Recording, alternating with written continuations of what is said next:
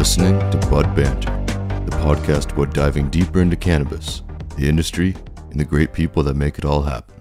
I'm Alex Meek, and today's episode will be a nice mix of fun facts and a history lesson, as well as a friend stopping by a little later for a review of a new release from Simply Bare.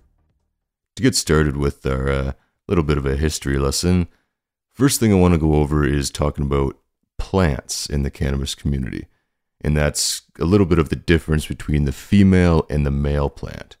Now, the main difference we're looking at here is that the female cannabis plant is essentially what you're going to be looking for when you want to produce your THC buds, and that's the buds that are going to give you the psychoactive feeling of being high.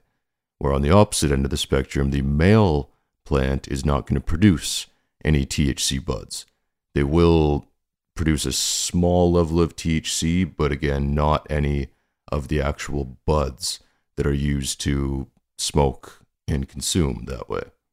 When it comes to growing the plants, a lot of marijuana growers want to remove the male plants from the grow area before they do begin to flower and release pollen. This is because once they become to that flower stage, and the pollen can be released onto the female plants that can have a negative effect on the female plant and cause them to produce seeds and quote unquote hermaphrodite, which is not going to be good for the plant in the long run. But the male plants also can be used in a good way strategically to be used to help cross pollinate and make new strains and introduce stuff in that sense to the female plant. So, all in all, when it comes to the plants, essentially what we're looking for is generally focusing on the female plants when it comes to consumption, but when it does come to growing, then you do start to uh, pay attention to a little more of the male and female and can work with the both there. Now, to talk a little more about the complexity of the marijuana plant as a whole, there are actually over 100 cannabinoids found in the marijuana plant. Now, what cannabinoids are going to do is produce different effects in the plant that are going to give you different feelings of sort. The main two cannabinoids that are focused on is going to be THC and CBD, where THC has strong psychoactive effects that make a person high or stoned, whereas CBD is thought to have more anti psychoactive effects that sometimes can control or moderate the high by the THC. And there's also some other cannabinoids that are being newly researched upon these days, like CBN, CBC, and CBG. Now, as I said, these ones are being newly researched upon. There's new information coming out about it all the time. But CBN, for example, is being looked at these days as sort of a sleep aid. And again, nothing is guaranteed for anybody, but it is interesting to see the different cannabinoids coming out these days and the different things that people are working around them with. There's also a lot of combination between THC and CBD and CBN and CBG, and you're seeing a lot of different cannabinoids being mixed in together, even in a one to one to one ratio, or there's some different balances between the few to see what sort of different effects they can produce together. And speaking of effects, we're going to do a little review today. I've got my friend Liam that just showed up here. Liam, we're working with something new. What did you bring for us today? Today we've got our BC Organic Bridesmaid. It's a beautiful cross of wedding cake and jealousy, typically testing between 24 and 30% THC with upwards of 2% terps. This batch is actually at 27.5% THC and 2.42% terps. Let's dive in. So the main three terpenes on this girl are farnesene, transcaryophyllene, and humulene. There's also some limonene in there as well, so you get some really nice sweet, cakey, earthy notes on it. You get actually a really strong vanilla scent from this. So as you can see here, we've got a really nice bright green and frosty nug with some beautiful pistils, and this flower is super, super dense. Absolutely agree. Big, beautiful, dense nugs there.